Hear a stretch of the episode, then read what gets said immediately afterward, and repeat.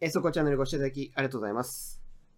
今回はちょっと違ったスタイルでお届けしておりますけども、今日はですね、今年の目標とか、どういうふうに動画を配信していくかとか、そういう方針なんかをね、ちょっとお話ししたいと思います。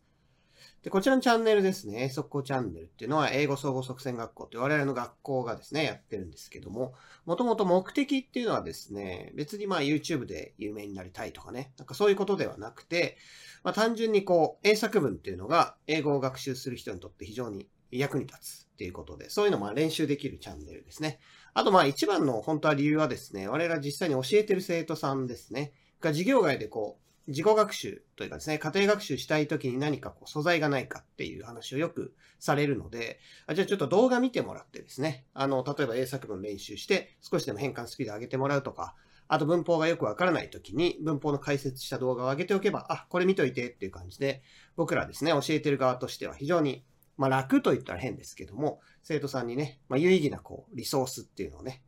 作ってあげることができるんじゃないかってことで始めたんですね。なんで瞬間英作文とかね、文法の動画が多いかというと、別に、まあこれでこう、なんかね、一発当てたいとかではなくて、まあ文法と語彙ですね。それから作る練習で変換スピードを上げる。これが英語を喋るために必須だと思っているので、そのためにですね、作文とか、そういった文法の動画を上げているということなんですね。ただまあ結構もう上げてきまして、数的にはかなりのね、量を上げてきて、今ショートも上げてるんですけども、なので、こう、皆さん見てる方というかですね、見てる方も、うん、少し飽きてきたところもあるのかなとかね、まあ思ったりもしますし、結構な量ができてきて、生徒さんにもまあこれ見といてっていうのが、大体ね、文法事項にしろ、何にせよカバーできてきたっていうのがあって、まあどういう動画を作ったらいいのかななんていうのをちょっとね、悩んでるところですね。瞬間作文出しながらも、まあ違うものですね。他に役に立つような動画も出したいなと思っていて、まあ特に単語ですね。単語をやっぱり覚えないとなかなか、単語というのは基礎体力なので、単語をうまく覚えられるようなね、単語を覚える助けになるような動画っていうのは出していきたいんですけども、まあなかなかこれもアイディアが、ちょっと去年ね、あの友達のショーンとね、ちょっと協力してもらって作ってみたんです。ちょっと難しかったかなとかね、いろいろ反省点ありまして、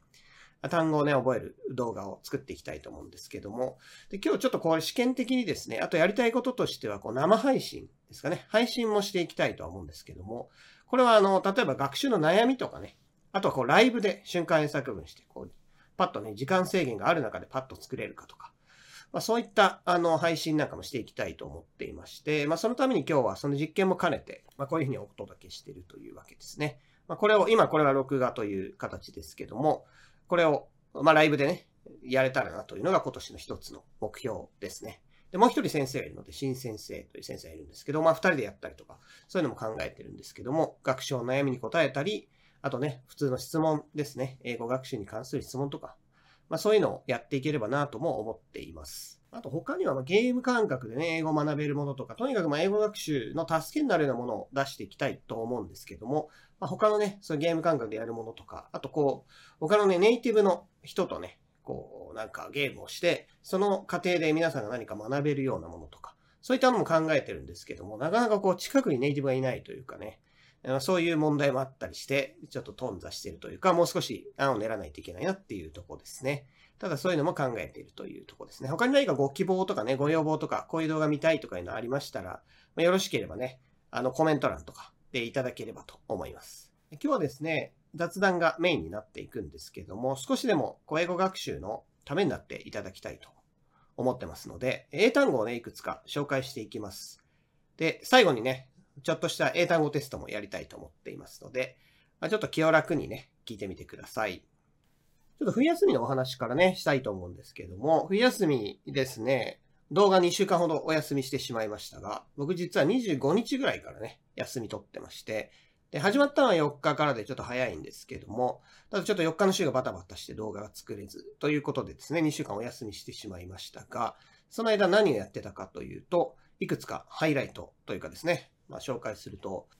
一つはですね、年末29日ぐらいだったと思うんですけども、今イギリスのね、大学院に留学している生徒さんがいてですね、まあその方とお会いしに、で、ちょっとイギリスの話聞きたいなと思ってね、えー、その方とお会いしにランチしに行ったんですね、年末ね。イギリスですね、やっぱ生の情報ってなかなか入ってこないので、今どんな感じなのかなと思ったり、あとその留学先で苦労してないかなとかね、そういうことを聞きたくて行ったんですけども、まず、よく最近聞くのがアメリカとかね、欧米、特にまあ日本、日本もそうなんですけど、日本以外の国、非常に物価が上がってるという話を聞きますよね。あ結構芸能人とかがね、あの、なんか大げさにと言うと変ですけども、例えばハワイのどこどこでこれを買ったら高かったとか、まあ、ハワイはもともと高いよとかね、観光客向けのとこ行ったらまあ高いじゃないですか。あと空港でポテトチップを買ったらなんか10ドルしたとか、まあ、空港でそれ買ったら高いよとかね。なんでちょっと正確な情報というかね、生な情報がなかなか入ってこないので、実際イギリスの物価どうなのかとかね、そういうことも聞きたくて、まあ、聞いてみたんですけども、まあ、意外とそこまで、えー、まあ許容範囲というか、そんなに目が飛び出るほどっていう感じじゃない。聞いたのはですね、特にスーパーの値段とかね、スーパーで売ってるものの値段とか一番わかりやすいので、それでね、あの教えてもらったんですけども、じゃがいも、ポテト、じゃがいもがね、1キロ入っていくらかと。いう話を聞いたらですね、1ポンドってですね、1ポンドっていうのは、今で言うと、ま180円ぐらいですか ?185 円とかですかね？うん。1キロでじゃがいも180円だったら安くないですか？で、人参とかそういう野菜は結構安いみたいですね。で、牛乳とかはやや、まあ高めで1.5倍ぐらいですかね。って言ってましたね。ただその方は全部自炊してるので、1週間40ポンド食費がですね、まあ8000円とかで済ましてるって言ってましたね。で、外食はもちろん高いんですけど、ただ自分で作ったり、そういうスーパーに関しては、まあ、そんなに高くないっていう話でしたね。その野菜はむしろ日本より安いものもあるし、ただまあ1.5倍ぐらい、ミルクとかね、そういったものは1.5倍ぐらいっていうようなイメージでしたね。で、ここで一つ英単語なんですけど、物価って言いますよね。物価って果たして何て言うのかなっていう。まあ、そういう疑問がありますけども、これ物価っていうのは一番簡単なプライシーズとプライスって価格っていう意味がありますけども、これに S をつけることで、その全体の物価っていう意味になりますね。あと、cost of living ということで、この生活するための費用。これで物価という意味にもできます。まあ、この辺を使うとね、物価という意味がありますね。あともう一つですね、これは別の生徒さんなんですけども、カナダに行ってる高校生の子がいて、これ学校のプログラムで行ってるんですけども、まあ、ホームステイしてるんですね。で、12月の真ん中から行ってるので、クリスマスとかね、あそれからニューイヤーとかっていうのをね、まあ、あっちで過ごしたわけなんですけども、まあ、クリスマスどうだったみたいな話をしてたら、まあ、あ、この日がやっぱりカナダもオーストラリアと一緒なんだなと思ったのが、26日ですね。クリスマスの次の日。オーストラリアもそうなんですけど、これボクシングデーっていう日で祝日なんですね。で、ボクシングデーって何だと。ボクシングってまあこれしか知らない。スペルも一緒なんですけども、ボクシング、まあこの殴り合いのボクシング、スポーツのボクシングと思いきやですね、これ全然ボクシングとは関係なくて、ボックス箱から来てますね。で、ボクシングっていうのは箱を開ける日のことをボクシングデーと言うんですね。で、クリスマスの次の日ですよね。プレゼントをもらって、それを開ける日ということで、ボクシングデイっていうということなんですね。まあ、オーストラリアでもあったんですけど、なるほど、カナダでもあるんだなと思いましたね。なので、あの、欧米の方っていうのは、その辺がね、クリスマス、クリスマスとあと、ボクシングデイっていうのがあって、まあ、その辺にちょっと長い休みを取って、逆にニューイヤー、年が明けてからはね、1月1日休むぐらいで、次の日からバッとね、もうみんな仕事しちゃうみたいな。その辺が日本との違いなんですね。その辺をね、そのカナダに行ってる子も経験して、ちょっとカルチャーショックというかね、カルチャーの違いを感じたみたいですね。でちなみに単語なんですけれども、元旦、えー、1月1日ですね。これはニューイヤーズデイと言うんですけども、じゃあ大晦日は何というか。大晦日っていうのは、まあ、英語だとすごいシンプルですね。ニューイヤーズイブと言いますね。クリスマスイブと一緒です。その前の日のことをイブというわけですね。なんでニューイヤーズイブっていう言葉になるというわけなんですね。で、年が明けまして、この前、元旦ではないんですけども、初詣っていうのにね、行ってきました。初詣っていうのは、僕はいつも靖国神社に行くんですけども、どっちかというと三が日がめちゃめちゃ混んでて、なかなかね、本殿までたどり着かないみたいなことがあるので、ちょっと遅らせていくことが多いですね。で、今年は1月8日かな、え、この前の週末に行ってきたんですけども、ここで、この初詣関連の単語ですね。まず神社とか寺とかってね、その単語をご存知ですかね？神社だとシュラインと言いますね。で、お寺だと店舗という言葉があります。ま、この辺も一応ね、日本人としては覚えておくといいと思いますけども、ま、外人の方からするとその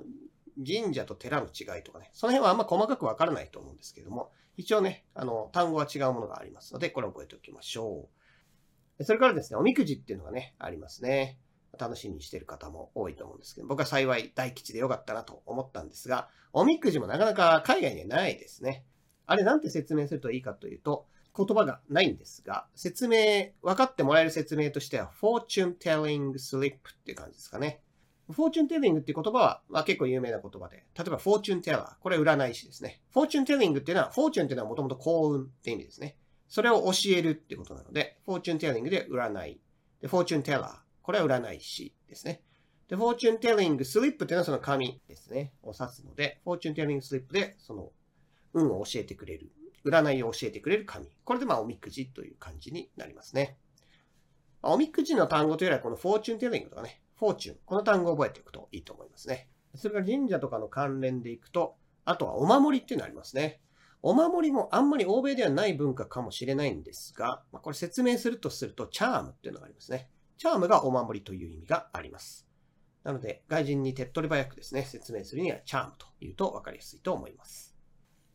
それから年末年始というと、お墓参りとかね、行く人もいると思うんですけども、まあ、僕も行きましたね。お墓というのは何というか、お墓意外と知らないと思うんですけども、これはグレイブと言いますね。グレイブ。なので、お墓に行くという時は visit the grave みたいですね。まあ、お墓に行くという言い方をすれば OK ですね。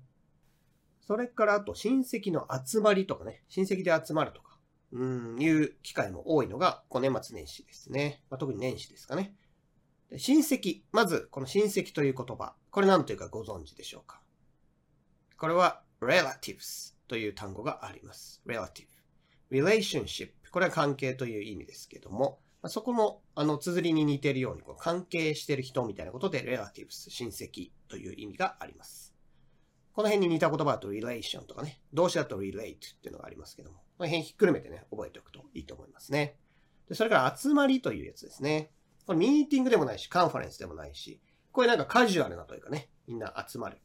まあ、これ何というか、意外に知らない方もいると思うんですけども、これは gathering というね、gather 集まる、集めるって動詞がありますけど、これの名詞でね、gathering というのがあるので、これを使うと、まあ、ちょっとした集まりという意味合いができますね。なので、まあ、これも覚えておくといいですね。あとはですね、時期的に新年会とか忘年会とかあると思うんですけども、こういったね、付き合い、まあ、付き合いでこういうね、会合に参加したりってことがあると思うんですけども、こう社会的に付き合う、付き合いで何々するとかね、他の人と交流する、社会的なつながりのために、みたいなね、そういうのは海外でもありますね。で、こういう、まあ、他の人と交流する、そういう社会活動のためにとか、ちょっと硬いですけど、そういう同僚の人とかね、あまり別に友達じゃない人と関係を良くするために飲みに行ったり食事行ったりするみたいなね、単語がね、英語だとイチゴでありますね。これ面白い単語ですね。これは、ソーシャライズと言いますね。ソーシャル、社会のっていう単語がありますけど、これの動詞ですね。これがソーシャライズで社会的な付き合いをするという意味になって、まあ、自動詞で使いますね。socialize with my coworkers みたいな形になります。まあ、これも結構ね、面白い単語になりますね。それから最後にですね、まあ、いつも思うんですけど、1月ってあっという間に過ぎちゃいますよね。で新年の抱負とか考えている間に、あ、もう2月か、みたいなことになるので、まあ、この時期にね、新年の抱負というか今年何しようみたいなことは決めといた方がいいと思うんですけども、この新年の抱負という単語がありますね。これ英語で言うと、New Year's Resolutions と言います。Resolutions というのが抱負ですね。これ本当は決意とかね、覚悟とかっていう意味になります。本来こう目的とかだとね、aim とか goal とか使うんですけども、こう New Year's っていう場合ね、こう頑張るぞみたいな、新しい決意みたいな場合にはこの resolutions というのを使います。それでは最後にテストを出していきたいと思います。まず第1問。占い。これは英語で何と言うでしょうか？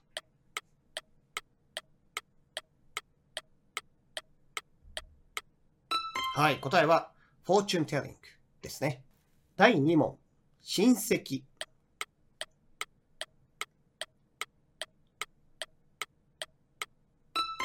はい、これは relatives ですね。そして最後にお守り。これは何て言うでしょうか